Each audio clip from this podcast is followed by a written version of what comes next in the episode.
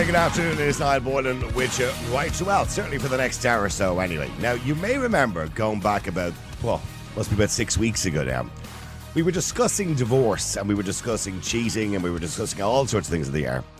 And a man rang in to say how difficult his life was.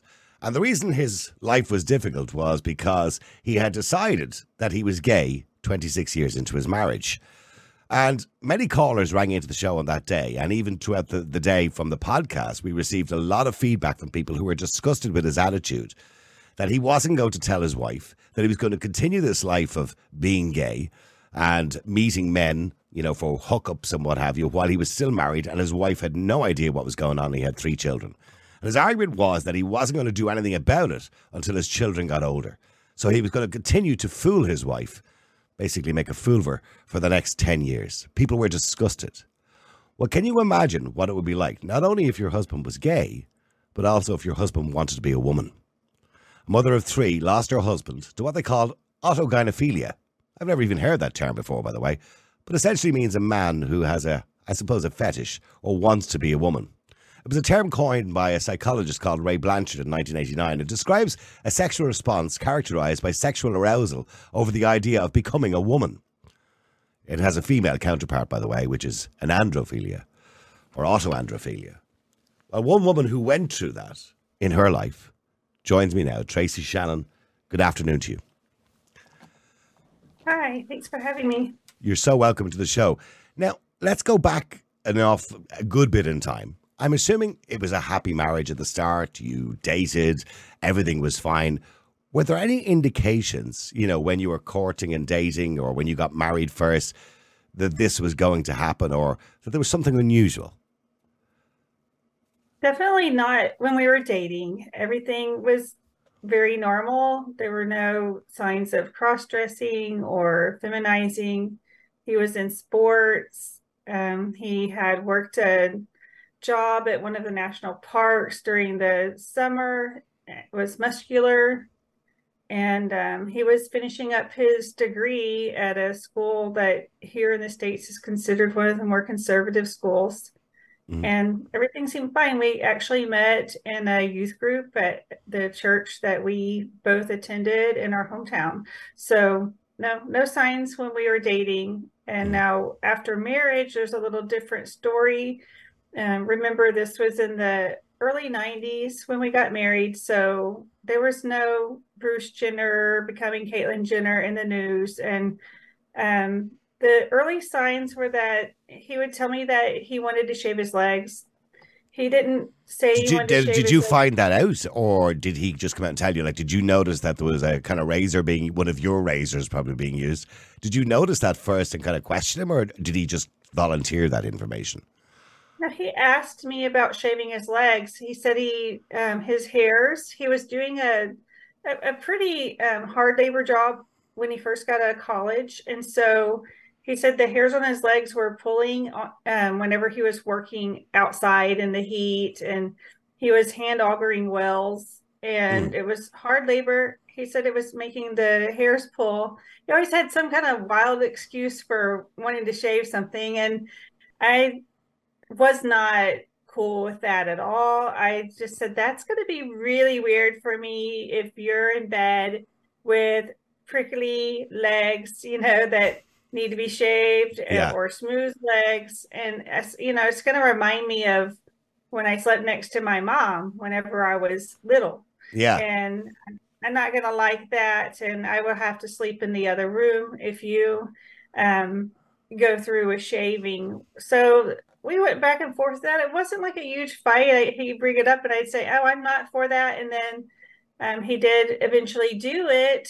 And um, i was not a fan. I didn't know there was any cross-dressing at that point. I just thought he was shaving his it legs. didn't seem right. Yeah. but yeah he was like pushing this envelope a bit. I didn't think of it as cross-dressing. I just said hey, you don't have like yeah. the body he would say oh what about athletes? And i said well you don't actually you know you're not an athlete. Yeah.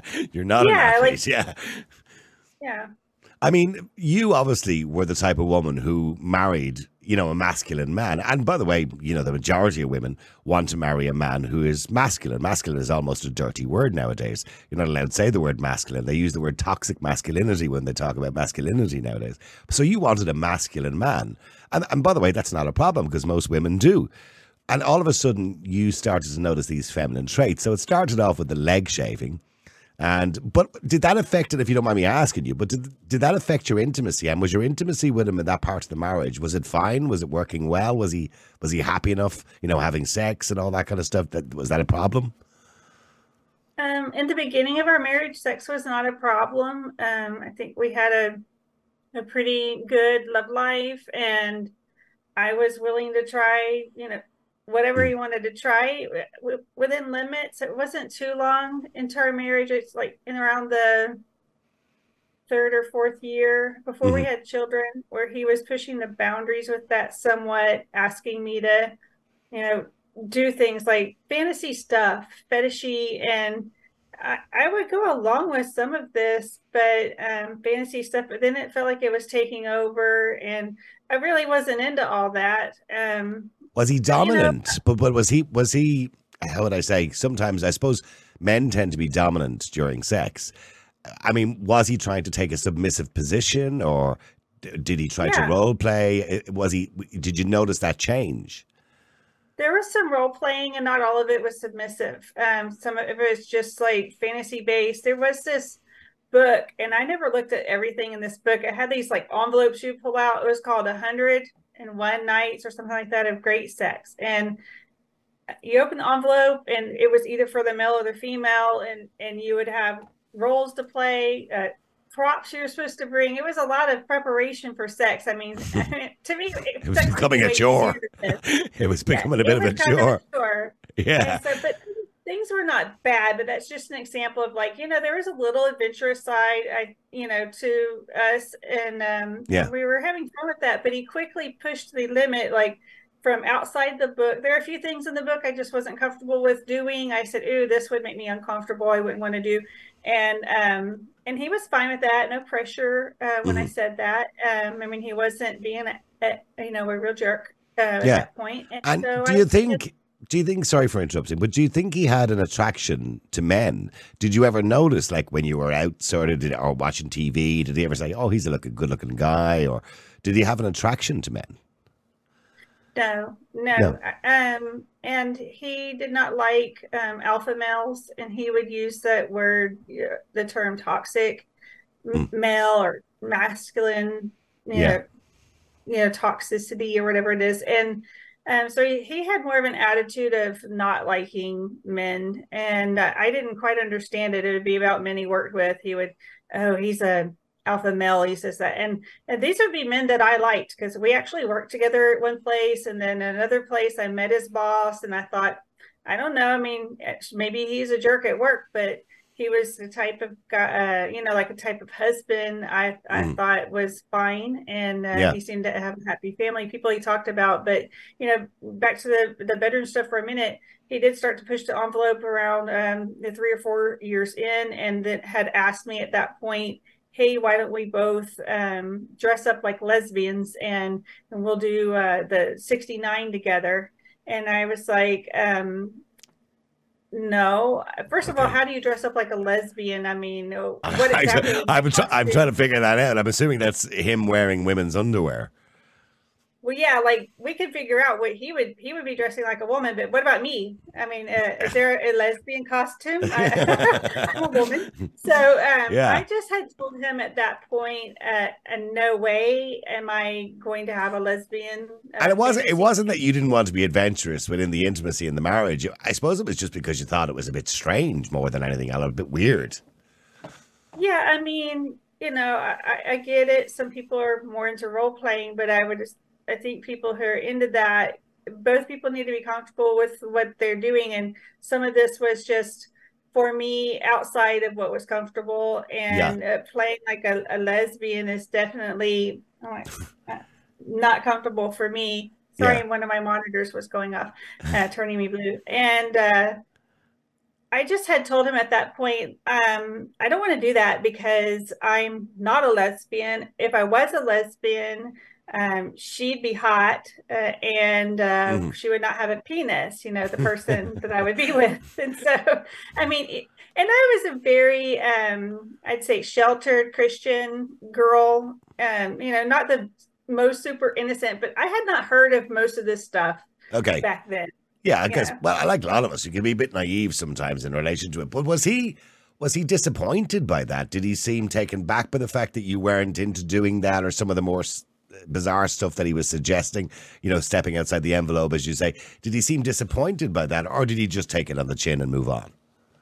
He seemed to take it in stride, but what I later learned was that this really hurt his feelings or ego, and um, and he really resented me for some of that. And and I I really wasn't, in my opinion, a um, you know, just like a cold mm. fish. You yeah. know, I, well, you don't, like you don't, you really... don't sound like it from what you're telling me. The fact that you were willing to go along with his envelopes and his, you know, and try things out. I mean, look, that's what everybody would expect in a marriage when there's intimacy. Is you know, if somebody wants to try something, you try it. If you don't like it or you don't want to consent to it anymore, well, then you just don't do it.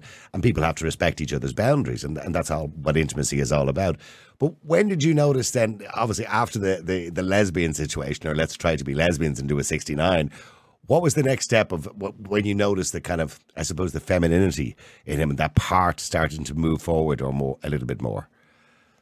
Little things um, over the years, um, before we had our first baby, where he would pluck his knuckle hairs, um, pluck some of the eyebrow hair, and shave on his chest just down a little bit. So, and he would say, "Oh, the hair was bothering me. It was bothering me," and um, he always had some excuse, uh, or you know, he he did have OCD, so um, mm. uh, the pulling the hair from the knuckle area uh, was like a.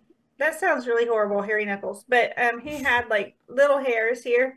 Yeah, I know. I, I, have a few. I have a few of them there, little hairs there. Nothing like you would really notice, but um, so because he did have some OCD tendencies, that's what I thought that was from, and he mm. had um these a little tuft of hair. He had a hairy chest. A little bit it would stick up above the collar line here on a polo golf shirt, and um, so he had had shaved that down, and, and that was suspicious. And I had um, was getting rid of some clothes. I gained a little weight in college from you know from a size two to a size four, you know, yeah. and I was getting rid of some of the little uh, like outfits one day and he came in and it was really kind of strange. He says, Why are you getting rid of that? I love that outfit. And um, I thought it was weird how he cared so much about what I was keeping yeah. and getting rid of. And I was like, But I never wear it. So, you know, and I don't really see myself going back to a size two. I had I had a little bit of an eating disorder in college. So I was um um, obviously, yeah. I'm fully recovered from that. Um, yeah, yeah. they're um, so these clothes were a bit bigger than you would have been, so you didn't need them anymore. But he was probably thinking in his own head, they fit me. Right, I, and it didn't occur to me right at that time. Another sign before um, he had told me anything as far as cross dressing, or was that um, I was looking at our computer one day it was back when you had dial-up internet, and I remember we, that. some files had saved where he had looked at something. I guess I had no idea how they got on there. I have no idea how I got on the screen where these were, but there were pictures of these really ugly women in in really tacky lingerie, and I thought, why is he looking at these really ugly women? I'm better looking than them. I have much nicer lingerie. So I asked him about it, and he said, "Oh." Um, my friend from work sent me those and so then I was mad at this friend from work because this friend from work is the same one that was taking him to a strip club for lunch. And so I'm thinking the whole problem are these perverted men that are his friends at work. And I ended up working with these men, by the way, and they seem perfectly nice. So it, yeah, it, so he was lying about the he was lying about the friends from work. Obviously, it was obviously his idea to do all of yeah, these things. Yeah, he was lying. He was yeah. lying, I, which I later confirmed with one of the men, like many years later. And I, I suppose I, at that point, you say this is back in the 1990s, of course. At that point, the last thing that entered your mind was even the word transgender because it wasn't a very common word back in the 1990s. We've only really seen this explosion in the last I suppose, 10 years. So that wasn't even in your head at the time. The worst thing that would have been in your head, we've heard of the word cross dresser. Uh, that would have been in your head. Maybe you were, th- did, did you at some point say to yourself, I wonder, is he dressing up my clothes or is he wearing my clothes? What was the point you thought that was happening? Um, while we were in our early marriage in the first few years, actually the first nine months, I think that word came into my vocabulary. I didn't really believe he was cross dressing, but I didn't have a word to describe like these little elements of what I saw. So I, I think the thing was shaving and but that's not really dressing. And then one time very early in the marriage, he came home from a business trip and I was emptying the suitcase for him. I don't think he realized I was going to do that. Um, but we had a very tiny house and I needed to put this away. And I put the was putting away and I found a, a pink satin bra of mine that he had put in there. And I was, I just laughed at him. I mean, you know, I in my mind he wasn't yeah. wearing it. Like, what in the world? I, I, why did you bring this with you? and he said, "Oh, I missed you." I said, "Well, I'm I'm kind of thinking like you could have lost my cute bra, you know, like cute bras and mm. um i just had the basic stuff at the time and i said we we didn't have a lot of money i was still in college and he was yeah. new in his so i was like well you could have like brought my teddy bear or one of my large t-shirts yeah why bring my underwear with you yeah that seems a bit odd all right i can think of better things. some yeah, guys might bring a, a bottle of perfume or something you know what i mean whatever it is but if you really missed your your wife or your girlfriend so at that point, in my mind, yeah. yeah. So at that point, you said to yourself, "He's obviously worn this." Did you think that, or was that that was that a thought you just didn't want to get into your mind? I really um, didn't think he. I didn't even think about that. I didn't think about the possibility that he wore it until um, you know more things happened, and eventually, prior to um, having our first baby, I did walk in on him shaving his legs one time. And this is when I, it really kind of, for the first time, this is not, I'm uncomfortable. This is not, I miss you. I have to bring your bra. This is, you know, cross dressing type behavior.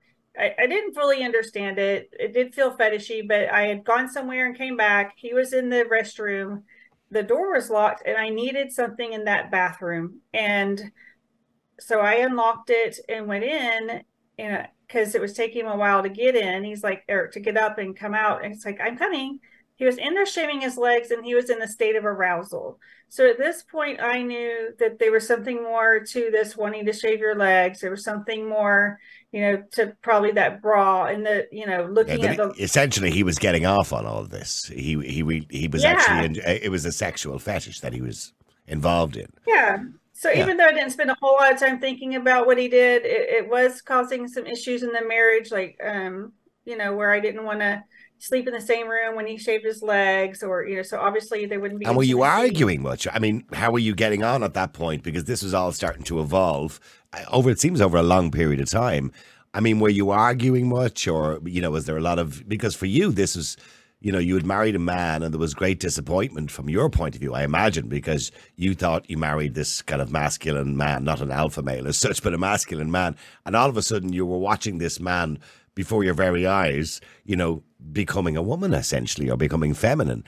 Was that creating problems within the marriage and were you arguing much or?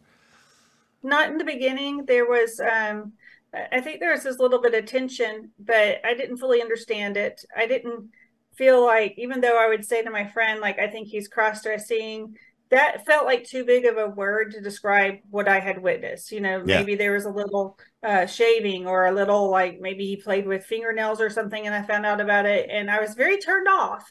Yeah, but he really seemed like he loved me. We had a very good um, early uh, relationship, dating, and early marriage where uh, we just had a really good time together. We had um, our own inside jokes and uh, kind of our own language together. And I just don't know of many couples who got along so well as we did in the beginning. In fact, if I ever was getting stressed out and upset, he was very good at calming me down. Everyone thought he was really great with me. We had a lot of shared interests, which I didn't think included my clothes, but you know, gardening. We yeah. um we both enjoyed like we went to painting classes together. We just were having a really great time and seemed to Yeah. be on the same page about so many things. And um Uh, so I can I can see where you're at now because you had this what would be perceived as a wonderful marriage and a perfect marriage to some degree, you know, where both of you were playing the proper roles of being husband and wife, and he was supportive and everything else. So the last thing you wanted was for that to change. So for, I suppose there's an element sometimes of denial when you get to that point. You're kind of I need to ignore that. I need to ignore that, or try your best to ignore it. But it becomes it gets to a point where it becomes impossible to ignore. And where was that point? I mean, did he did you catch him actually dressing up at some point then? Um, not until really late in our marriage where we had already decided we were divorcing did I ever see him fully cross-dressed. But right after the birth of my first son was when he admitted that this like wanting to dress up, um, where he kind of pushed it at Halloween. I had noticed like around Halloween time every year was when he kind of pushed the boundaries and we still were not acknowledging that this was cross-dressing but our first baby was about three months old um, around halloween time my son was in the hospital with a severe illness and nearly died and um, i'm in there with my baby with my then husband hardly coming to see me and the baby and he comes up there one night to to talk to me and tells me um, he has to tell me something. Of course, it's nearly Halloween, and he says, "Well, you know that um, dressing up stuff. You know, I've done that in the past, and I, I, um, you know, I did it in high school, and you know, I, I like cross dressing. So he he did finally admit that he did have this issue with cross dressing, and this was um, Mhm. so four years into the marriage at this point after the birth of our first baby and I so a little more than four years and then i said okay we you know we'll go to counseling so we went to counseling and i thought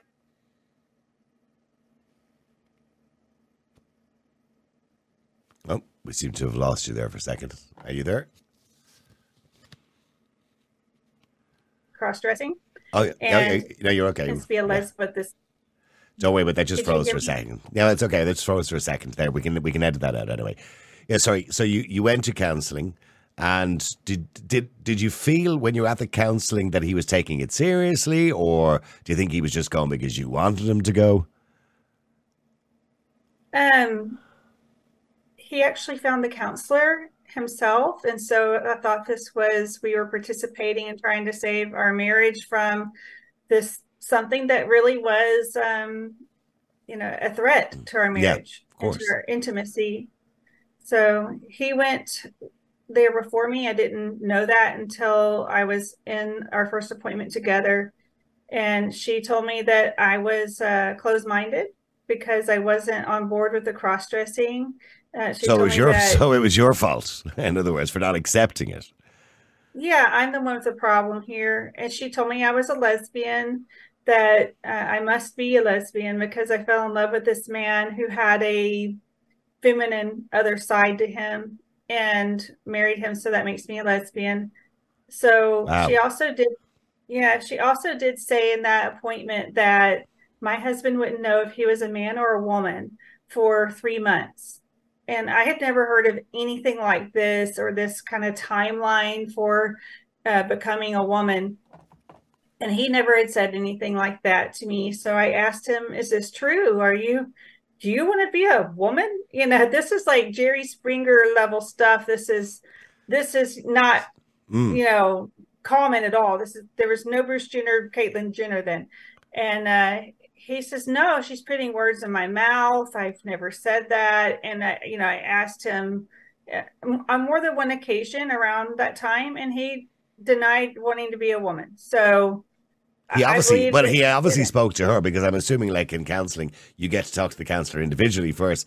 So he obviously had said something to her as well that kind of put all that into her head because it seems strange that she would just come out with that. Well, so he had seen her before. I don't Yeah. know what was said in that appointment, but I believed him. Uh, that was a common theme in the a marriage a mistake that I would believe whatever he said. I Um, was I was going to say that. I mean, you, I suppose, to some degree, I'm certainly not disrespecting you, were naive because at that stage, you know, you were still believing, even though he had told you so many lies, um, you were still believing him to some degree. You trusted him, or you thought that he could Sure, make sure. things better. Yeah, because you wanted your marriage to last, I suppose. Yeah, I wanted to believe him. In fact, at the end of the marriage, so you know, many years later, I would finally go to my own counselor, who was um, experienced with men who deceived their husbands, and, or men who de- deceived their wives. I mean, and uh, was experienced with domestic violence, and having experience with men who lie a lot, like, "Oh, this is the last time. It's the last time." Yeah. you know, I'll never do it Yeah. again kind of thing. That was similar to what I was experiencing, except it wasn't domestic violence. Um, we had a little bit of uh, altercations, but we didn't have like a a huge problem with violence in our marriage. So, but Yeah, it was more verbal than anything else. I, I, I imagine more verbal than anything else.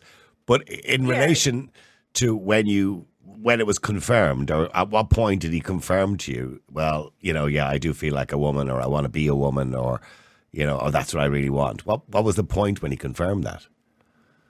He did not confirm it to me until I found out for myself through finding messages between him and another woman that he met online. So this was at the like 14 year mark of our marriage. So Mhm. after he saw that counselor that um, said those things to me, uh, she wrote him a letter for him to transition at that point. At this, so this is like four years in. So 11 for 11 years, he had taken that letter and had been able to get hormones, and he was taking the hormones behind my back, and um, and I didn't know about it. I did. And did you notice the changes Did- when he was taking female hormones? I imagine there were Yeah. physical changes. You know, um, did you start to notice them changes?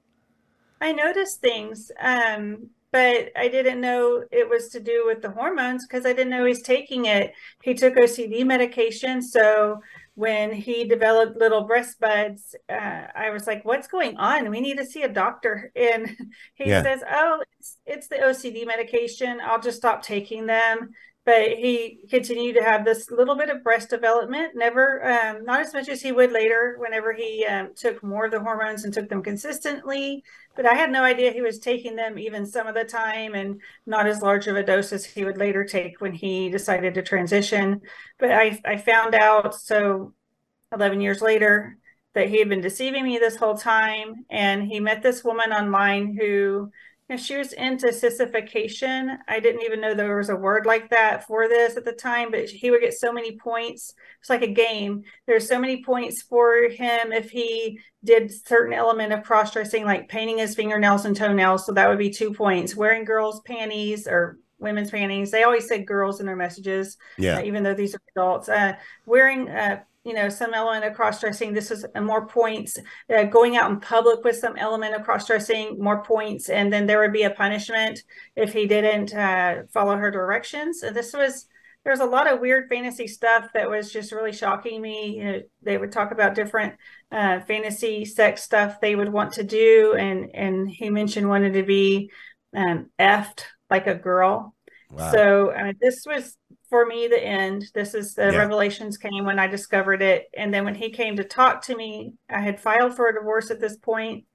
Uh, when I found that, I immediately filed, and he came to talk to me and convinced me to not leave him.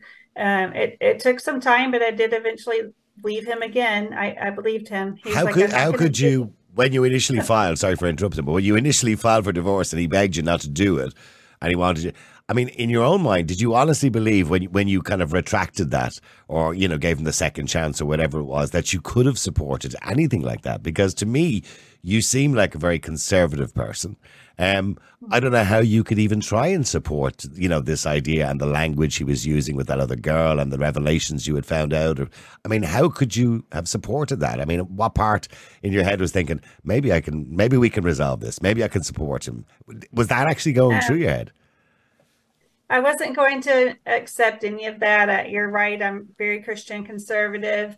Um, but I was committed to my marriage, and I still thought, even though I was really turned off by all these things that he did, um, and there was going to be trust, I thought we could rebuild the trust and that not only save the marriage, but save him from this, you know, fate of um, going through transition which i didn't even fully understand at the time and and leading this rather seedy lifestyle i didn't want my kids drug into that and i really believe like we are christian we met in church and i really believe like with the right um, help mm. and we did um, reach out to a couple Christian ministries. There, there really wasn't much at that time, but there were two Christian ministries run by men, and one in Canada, one in the United States, who were both uh, what we call detransitioners now, and they both talked to my then husband about his cross dressing and you know about the marriage and uh, you know kind of explain like there might always be this temptation you know, yeah. to cross dress and how to handle it but you know ultimately he was still talking to the other woman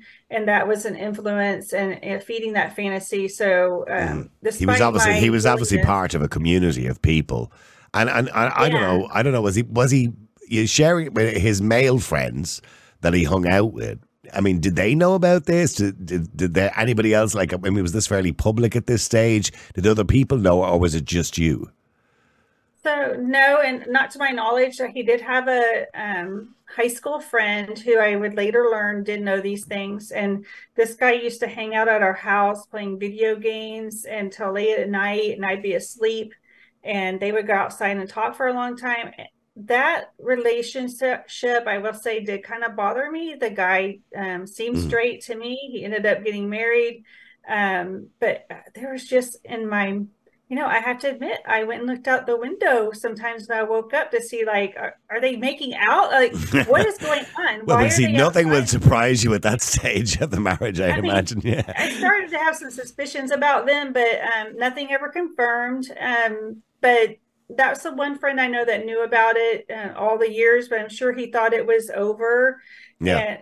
Because we got married, and I don't think he was knowing of our marriage problems until we did split up. And, you know, so no, none of our, like, none of his current friends or work people or anything knew about this whole cross dressing and and wish. And how were your kids? I mean, did your kids notice that? Well, I don't know how old your oldest child was at that stage. How old would your oldest child have been at that stage where you were giving him the second chance. If we go back to the first time you filed for divorce, how old was the first child? So he was 10. Um, okay. And the reason that my ex really wanted me to give him another chance was because I was living in Ohio, a different state in the United States from where my residency originally was, which was te- Texas, where I live now. And the laws were different in Ohio, he would have had to pay me spousal support for life unless I remarried.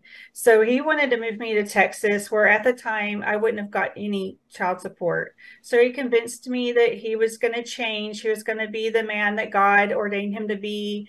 And you know, he was he he did cut his hair that he had grown out and uh, took his earrings out that he got. Um, and you know, he committed to this like whole list of things that I said you'll have to do to make me comfortable so that I'll want to stay. He committed to that, but it was all just a lie. I mean, as soon as we got back to Texas, he was going, uh, lying about where he was going, coming home like at two in the morning, missing the kids' birthdays because he was out partying with his uh, transgender friends. I mean, I didn't even. That was a did new you, word. Did you get? Did you get to meet any of his transgender friends? Did he ever bring one home to introduce you to any of these people?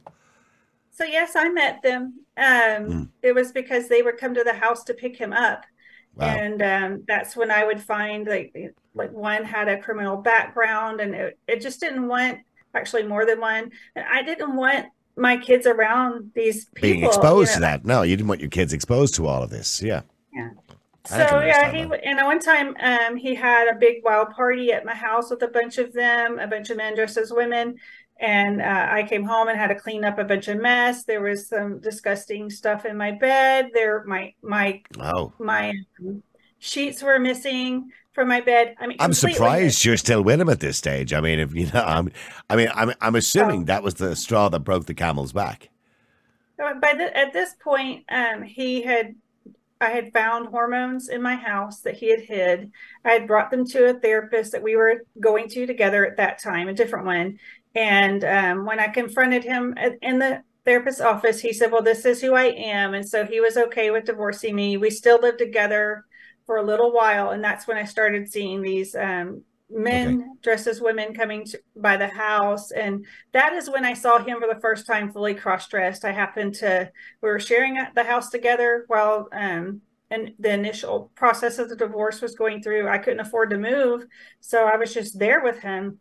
But he was sleeping somewhere else a lot of the time, or I was going to my parents' um, place a lot of the time. So we were kind of just crossing. We weren't really staying there together all the time. Yep. And one day I came home to um, pack up and, and, and leave town to go see my parents, and I uh, didn't have my kids with me that day because they were already with my grandparents or my parents. And he came in all cross dressed and um, with and was went in and started trying to fix his hair. He's doing a really horrible job of it. That's the first time that I saw him that way and it was really for me i would say traumatizing i uh, really a reality yeah of course it, it, looked like a freak show it was very I suppose you see your whole life flashing before you, and you think, "Have I just wasted, you know, fourteen or fifteen years of my life?"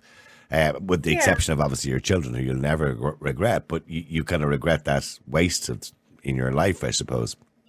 But just yeah, not just seeing the reality of it was really yeah. shocking. I actually ran out of the house uh, wow. uh, crying, and he chased imagine. me like, "Come back, talk to me," you know. And I didn't want to. It was just no. too. No. At this point, really real. I mean, it's like I. You talk about. I mean, you use the word trans widow.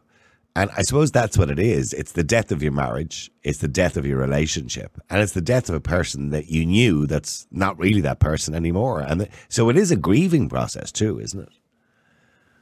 Um, yeah, because I described to you earlier, this was a person who we had this great um, relationship, but it might have, um, you know, changed over time to where I didn't trust him as much, or there was resentments and the undercurrent of uh, something going on I didn't understand. But we had this um, camaraderie that a lot of you know mm-hmm. couples may not ever have. We uh, we shared so many things that we enjoyed, like the holidays together. We created these traditions together, and um, so I just you know this was like a best friend or soulmate, and there's it's over. You know, there's this huge lie, and it's very disillusioning and uh, to think that you can be deceived on this level maybe in some ways willfully deceived it's it's very disorienting.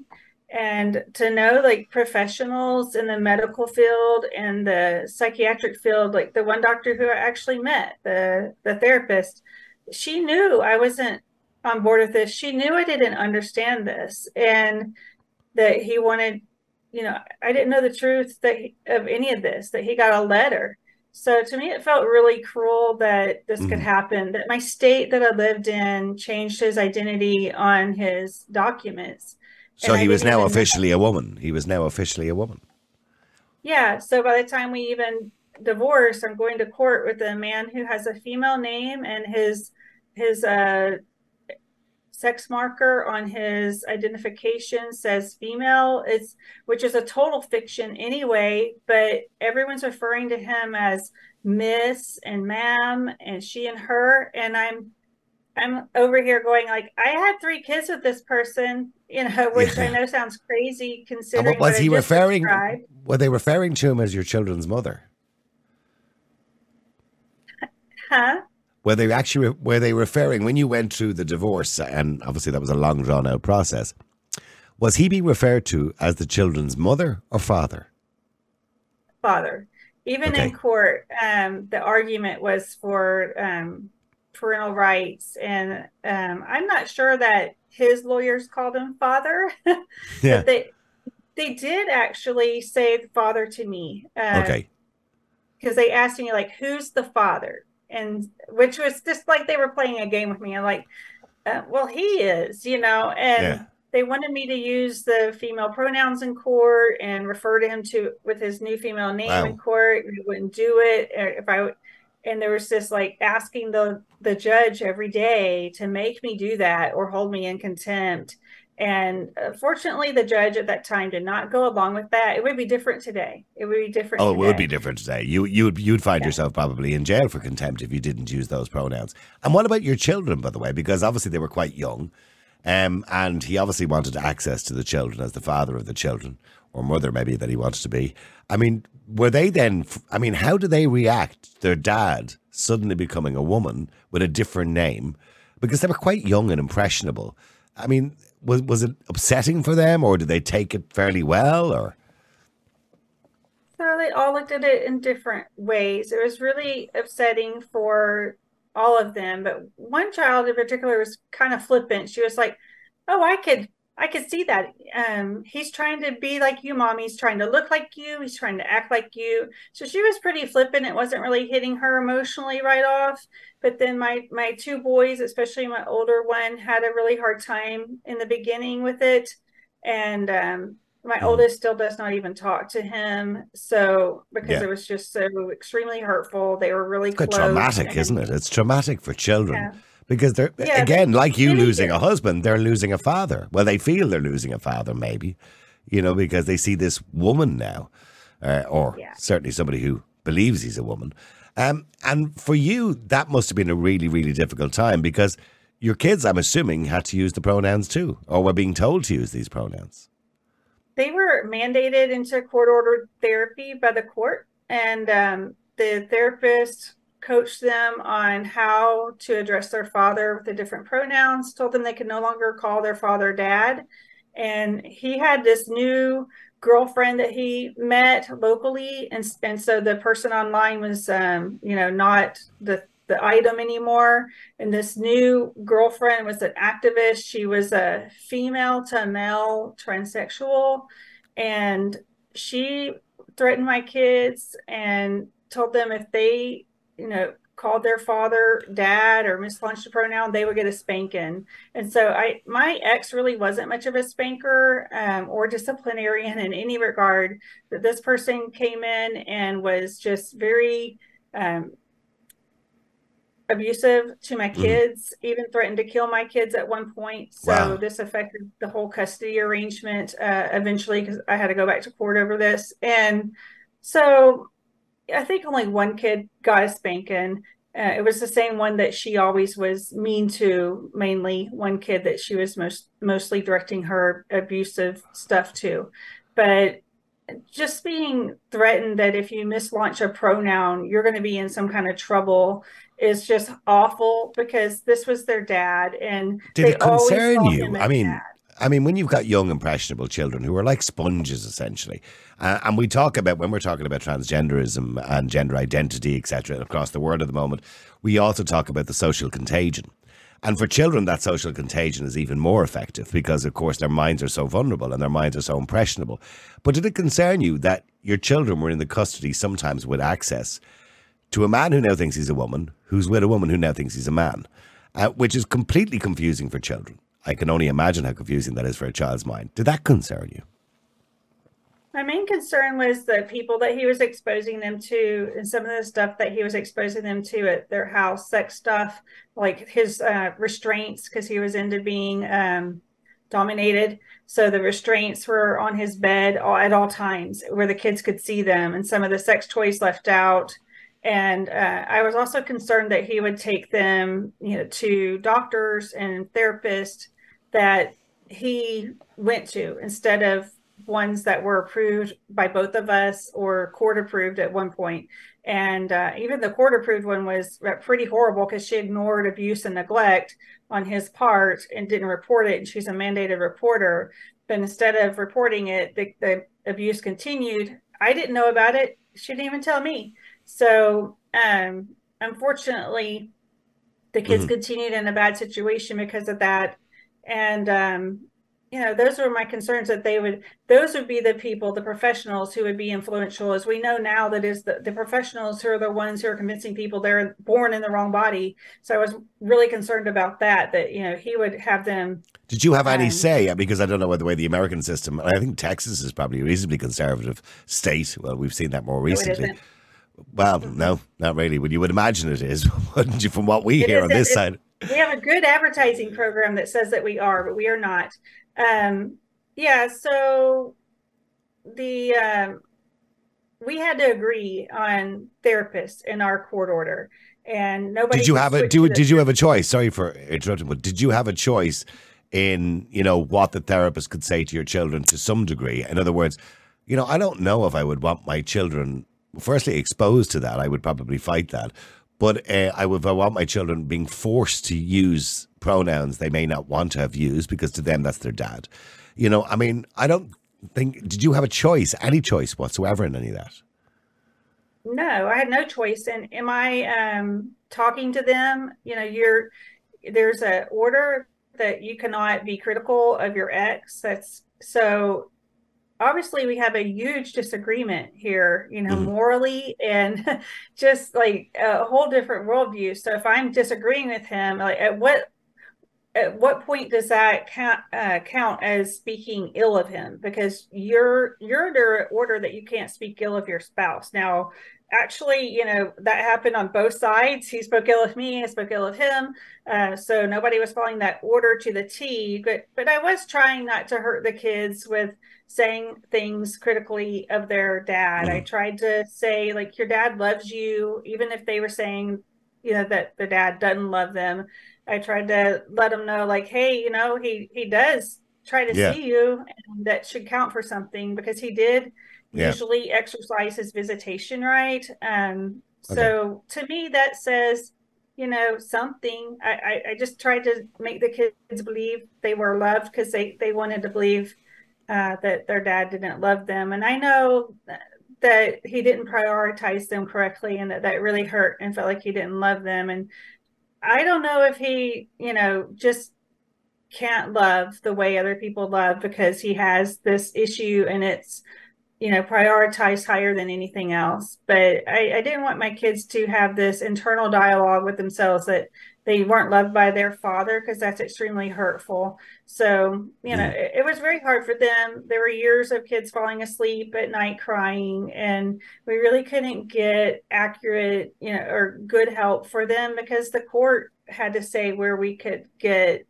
our counseling. Until i got that changed um, after a few years I did get that changed because of problems we were having with that counselor and with him. And at that point, um, all the kids were able to get some therapy that was more helpful, except I had my oldest didn't get too much help because he was almost out of the house at that point, yeah. and he was in his own little period of rebellion. And so I feel like he missed out on some of the better counseling we got. It, it was very hard for any of them to trust counselors after all of what they had been through with the other counselor and their dad. But know, some counselors are okay. Some counselors really want to help uh, children to navigate grief, but other but one really experience that we did have, even with a couple of the good counselors, right away they're like, "Well, can you understand how your dad feels?" Like, you know, uh, I don't think that that's mm. what the kids were looking for no. to try to understand um, and nor are they ever going to understand it and i have only one child that's had children of his own so far and that has just made it even harder to understand uh, as an yeah. adult children he now says like how could my dad do this how could my dad do this to his children i could never do this to my son uh, and it makes him think of all the you know things that they could have shared or that they did share prior to all this. Do they appreciate your your kids? I'm sure appreciate what you went through as well now, because obviously as they got older, they had a better understanding of how that upset you and how you fought, I suppose, to keep the family together. Because you probably did more than most. When I listen back to what we've been talking about for the last 40 minutes, the fact that you gave him so many chances you know, I suppose not to change because it looked like invariably he was never going to change, but you gave him so many chances to keep the marriage together. What seemed to be a really good marriage and a good partnership uh, together, you know, for the sake of the family. And, and he just didn't take that. He didn't take that olive branch at any stage. He just lied to you constantly. So where where are you now? Your your kids are older. They're obviously uh, much older now. Um, you've remarried again, and uh, I'm happy. I I hope as well. But you are now campaigning for other women like you. Is there many women and indeed probably men as well, because you've got the, the opposite problem too. You've got, you know, women who trans to men as well. Is is there many people, you know, in that situation? I mean, is the percentage high? Is it low? Is it just a small amount of people? And I know you campaign for what they call trans widows. Is there many people in that and, and are you part of a community now?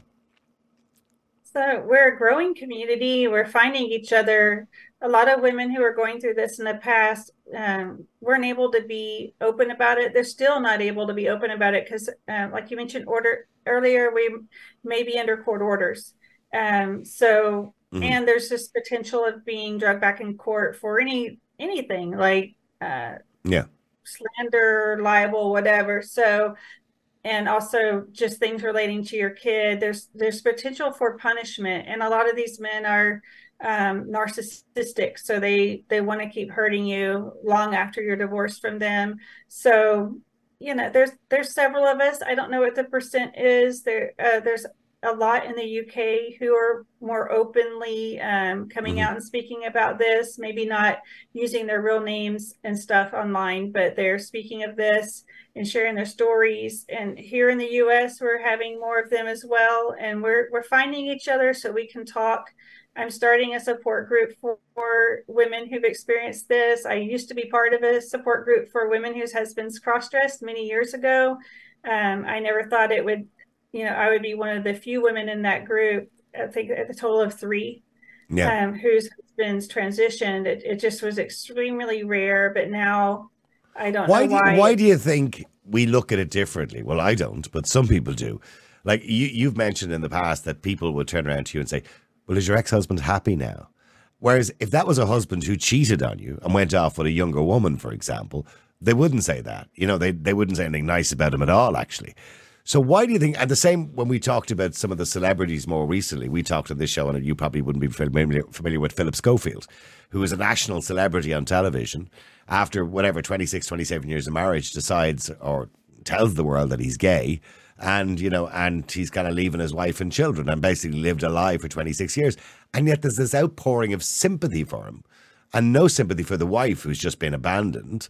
Um, do you believe there's a different attitude because of there's some sort of virtue signaling attitudes that oh he's a trans man or a trans woman now and oh I wish him the best of luck and happiness. Whereas if he had dumped you for a younger woman nobody would have any sympathy for him. Nobody would wish him happiness. Is that the kind of attitude?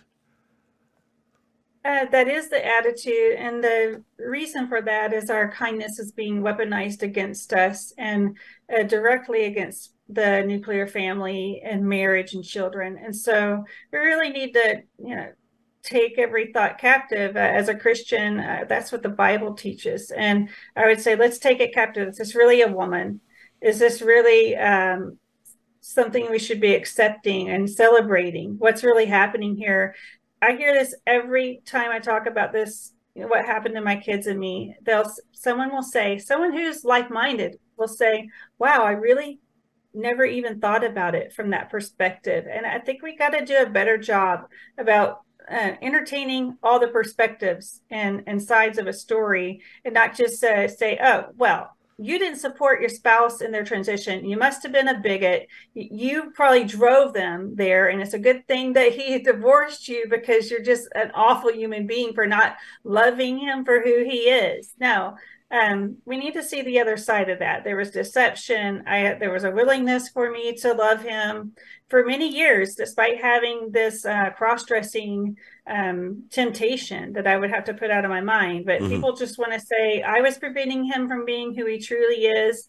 That's not the case. He is not truly a woman. So we need to really think about. But this. you're but you're in is the majority because I don't know, and I've spoken to many women over the years uh, on both the radio show and the podcast, and they'd come on the air and they'd tell me, and I'd say a simple question: What would you do if you caught your husband dressing up? He'd be out the door, right? So the majority of women wouldn't accept that. The majority of women wouldn't support a man walking around the house in their clothes, you know, acting like a woman in a marriage and wanting to be a woman in a marriage. So why do they believe that you are wrong not to support them when it's only a handful or a minority of people who who tend to be the, the most divisive people in the world uh, that make you feel like that? Because most people, I, I, I imagine most people listening today will back you up 100%. Yeah, I mean, even people in the LGBT community usually agree with me that this is deception and not something that should have been foisted on me after marriage, that this should have been discussed before marriage. And uh, some people say that, that society made him uh, marry me and pretend to be something he's no, I don't not. buy that. Yeah.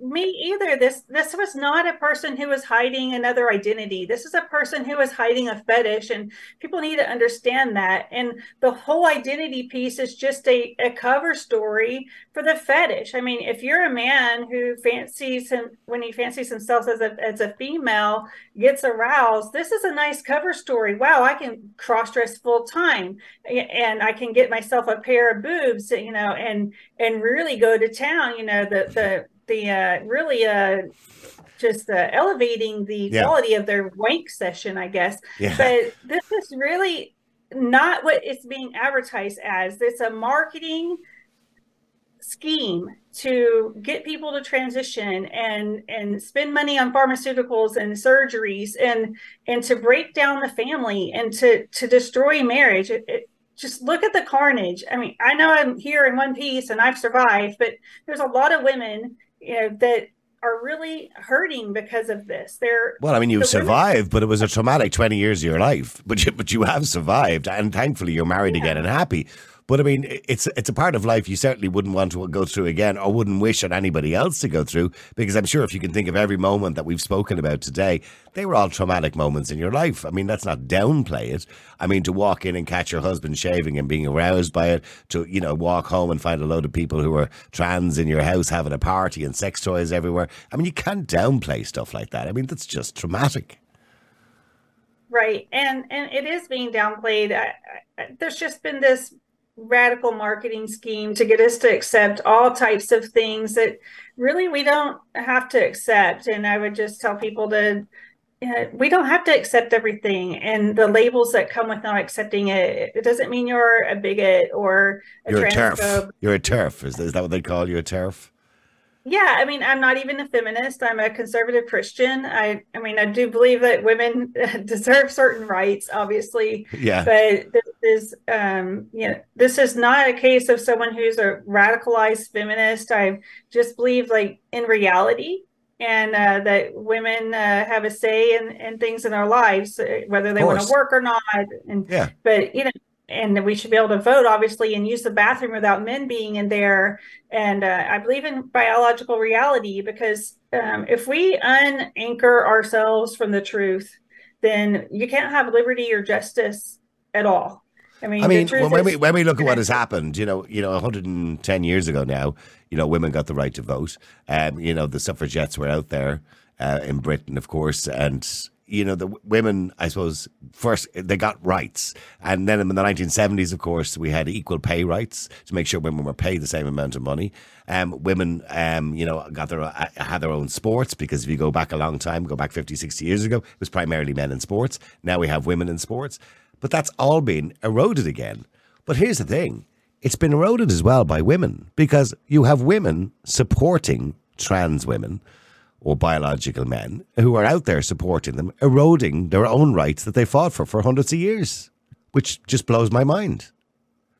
Yeah, it it's crazy. I can't believe the women who are propping up these men who dress as women and access female spaces and act like these are the reasonable transsexuals that we should all, you know, these are the ones to accept. They're not the ones, these are not the weird ones. Like there's no such thing as a reasonable a transsexual, someone who would cut off their um, private parts and have them inverted or have their breasts cut off or you know or have an addictomy surgery. This is not a a, a, rational human being and and we're being told to listen to these so-called reasonable transsexuals that they that they exist and these are the safe ones that women should accept in their restrooms and locker rooms and in their female organizations and, and i completely reject that and i see that there are women who are propping them up like on their podcast or and and in, in and that's what I'm saying. It's it's women speak. that are doing it, which blows my mind. That it's it's women that are fighting for their cause and and these right. same people are eroding those same women's rights, which doesn't make any sense to me. Particularly in America at the moment, and we're now seeing it across Europe and here here in Ireland as well. You've got you know biological men in women's sports. Riley Gaines, of course, has spoken out about that on numerous occasions about you know this uh, Lia Thomas walking in naked into a women's changing room, or with certainly with his mm-hmm. penis hanging out, as she suggested. I mean, that would have never been acceptable going back 15 years ago You know, because I mean, maybe we don't know. Some of those women may have been sexually assaulted in their day. They may be, you know, feeling some trauma over that. And then this guy walks in with his penis hanging out in the middle of a dressing room, and we defend the guy because we say, no, it's okay because he's a woman. And damn you for not giving him the right to walk in with his penis hanging out. Right. I mean, women have a right to go into our female spaces without having to be faced with a penis. Uh, you know, um, I, I personally like penises, but I don't want to see anybody else's penis besides my husband, and only whenever I care to see it. Yeah, Women do not need to have penises flashed in their faces, and, and girls shouldn't have to be told like you've got to get used to a penis being, you know, seeing a penis in your ladies' room and ladies' locker rooms or wherever, or you're some type of a hateful bigot. This is ridiculous. This is uh, the epitome of male privilege that this is being that we're Absolutely. being told this and I'm not even a, a, feminist, but but I can recognize that it, it's disgusting. It is erasing women's protections and rights for imaginary rights of men who want to dress up as women. It, it's completely not okay, and we need to reject this in America. But we're quickly going the route of the UK, Canada, and Australia. We're about to um, vote and in the United States on a resolution called HR 15, which will change the definition of sex in our laws to gender identity so that anybody could just identify as the opposite sex and you have have all these protections. And so if you've mislodged a pronoun, that could be hate speech and, and you could be fined or even go to jail. And what and, about the, uh, where do, where's, I mean, we've had that problem here in Ireland. We've new legislation going in before the end of the year. It's called the hate speech legislation. And people are concerned that you won't be able to misgender or whatever it happens to be. But when, when it comes to the United States, you've got the First Amendment. Where's your First Amendment right? To to you know to speak your mind to say what you want to say. Where is that? Because america we always looked at as this icon of having wonderful free speech. So where's that gone? Well this movement is going to destroy any rights that you had to free speech and any rights to conscience and uh, such as a doctor who doesn't want to perform procedures on children to um, ch- to to change their uh, presentation of sex. So we're not going to have First Amendment rights. This chips away at I mean, the this whole gender movement is at odds with everybody else's rights. There's just it just as you've seen in Australia and elsewhere, it's not just free speech. It's it's it's your religion, it's conscience, it's association, it, all of your. It's not just women's rights; it's everyone's rights, parental rights. You don't want to mm. your kid to transition. You think they're too young to make this kind of a decision because you know you're a reasonable and protective parent, but the state has decided, and and and in our country, the state has even made position statements in its national institutes of health that that kids need to be transitioned. So the, so unless you affirm their gender, the child will be taken off you.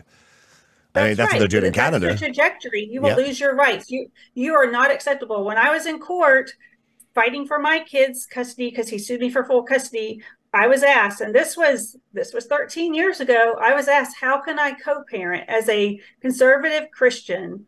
How can I co-parent with this wonderful trans woman? So that's mm. where it's going. You are a Christian. You're conservative.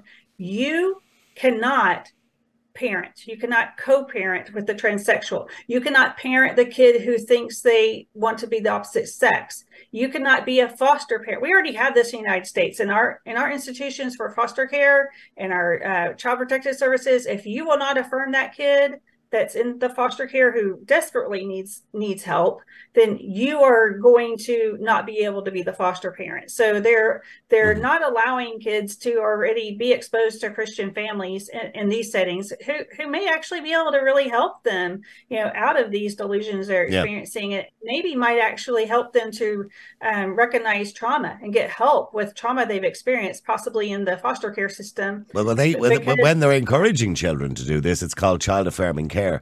Uh, and I, I don't buy that it's child affirming care. Sometimes I find it quite damaging to children. And we've spoken to one psychologist here in Ireland who had written a book about the fact that when she was, you know, 14 years of age, many, many years ago, she was a bit of a tomboy, as we would have called it in those days. And she wanted to be one of the guys. She plays guys' sports, she played everything else. And by the time she was 20, she embraced her femininity again. And she, the problem is, if that had been now, she said somebody would have convinced me that I was a man and I may have transitioned or would have been encouraged to transition. She said, We're not allowing children to experience life and to go through that confusion that they naturally went through and that many kids go through at that age in their life that they want to be like their big brother or they want to be like the guys in the class. You know, if you're a young girl, you want to be a bit of a tomboy, or if you're a guy, you might be a little bit effeminate. I mean, that's no harm. You can do all those things. If you're a guy, you can play with Barbie dolls. If you're a girl, you know, you can play with trucks if you want to, you know, but that doesn't necessarily mean you're a woman or a man. And that's essentially what they're telling children nowadays. That if you want to play with all these things and do all these things, well, then you must be the opposite gender. So listen, we'll flip you over there and we'll change your gender. And that's the encouragement. But look, I, I know in America, in many states now, they're banning uh, puberty blockers uh, under the age of 18 and they're banning surgery under the age of 18. Of course, Florida was the first state to do it. Does that give you some hope? Yes, um, you know, more states, I think around 16 states have introduced legislation, maybe 19 in in the United States. So we're, you know, that is changing. I hope the trajectory is that most states will do it. And uh, unfortunately, our federal government is fully on board with this right now and going back many years building the um, building the case for it in our national institutes of health. So it's going to take time to reverse this, but I hope the trend is changing. That this will be something that we'll look at, like lobotomies. At one point, you know, at one point, lobotomies were given for irritable bowel syndrome in the United in, in the United States. This was considered state of the art care, and uh, hopefully, we will, you know, we will turn mm-hmm. the clock back on this because this is is terrible to do to anybody. I, I know we're not all having that conversation yet. Some feminists are saying it. I'm saying it, but no sex change is is should be happening at all. It shouldn't be happening in law. It shouldn't be happening in people's bodies. I I, I don't believe that is um something that should be happening. And people like, oh, you don't believe in bodily autonomy. I'm like, well, tell me what that is because you know you don't have control over your body. You, no. you just do not. You cannot stop it from getting sick. You cannot stop your heart from beating unless you like kill yourself. But there's a lot of things where I mean, some people don't even have control of their bowels. So um, you just really, what is this bodily autonomy thing you're talking about? There's some things you, do have control over, and some things you just don't have control over. Unfortunately, yeah, like you're yeah. born male or female, and to be trying to change this, just you know, watch one of the surgeries and see what they're doing.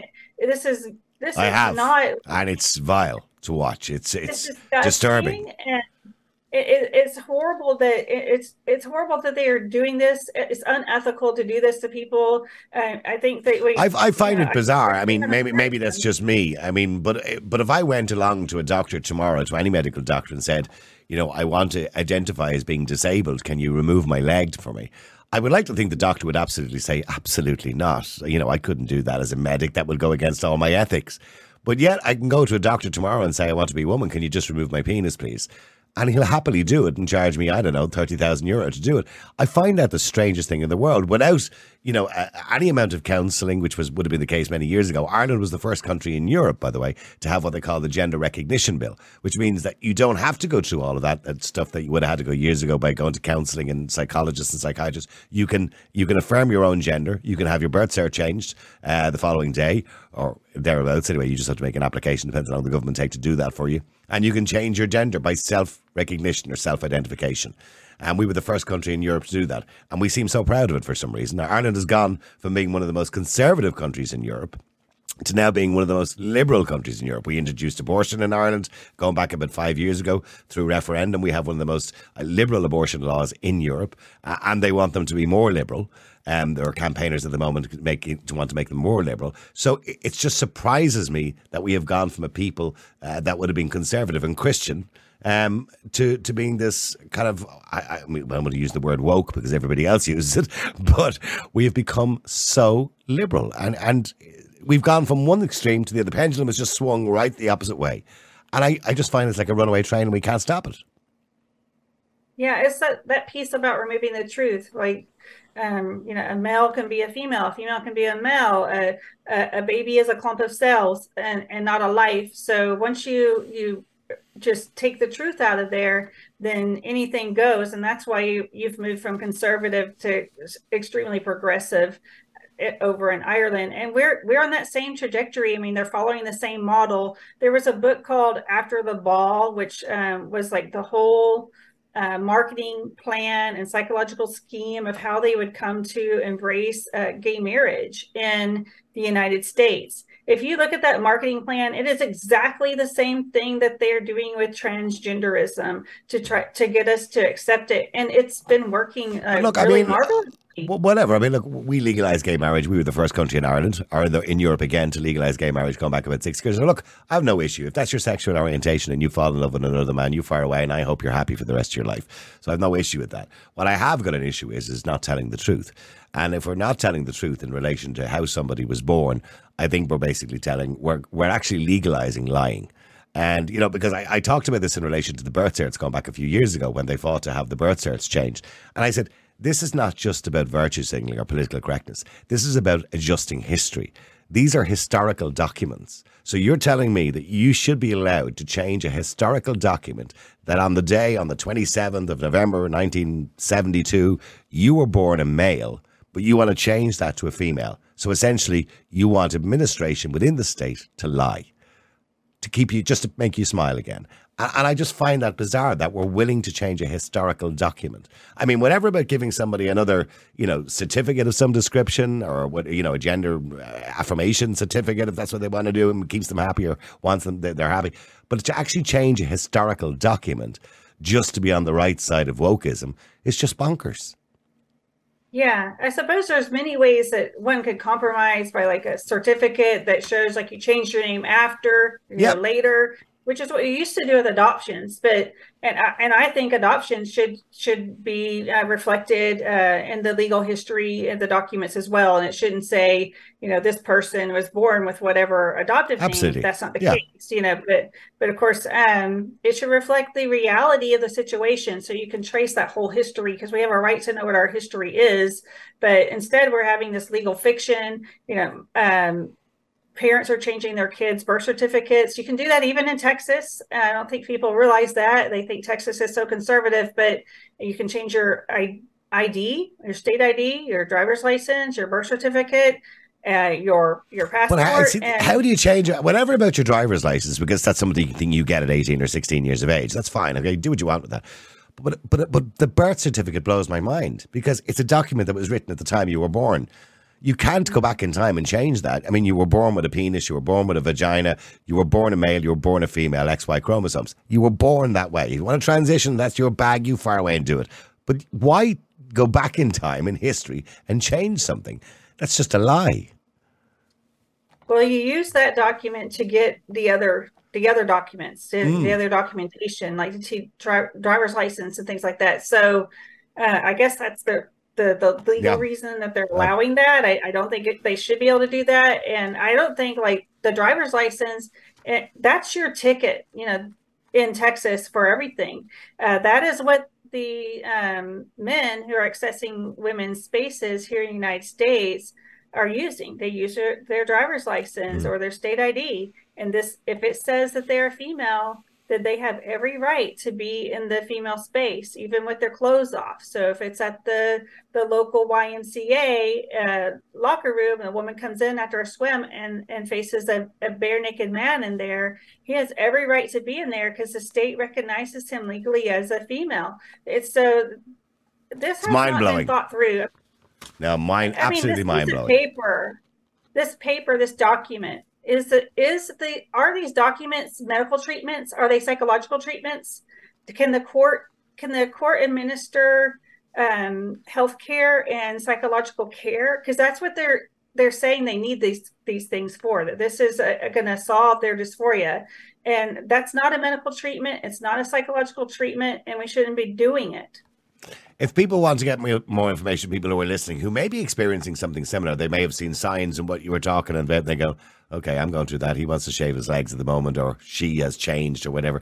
Um, can they contact your? Do you do you have a support group, or is it is it just a campaign you're running at the moment? I mean, do you, do you have a community of people together? Is there a way of maybe getting advice for people who are looking for advice?